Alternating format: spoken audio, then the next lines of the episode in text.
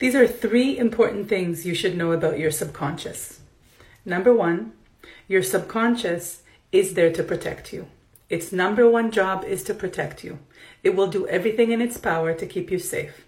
This is your, to your benefit, but also to your detriment.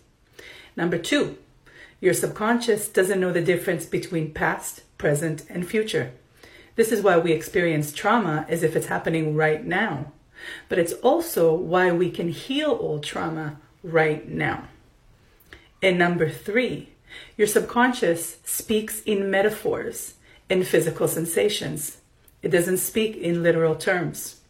This is why accessing your experience through your body, noticing what it feels like on a physical level, is really useful.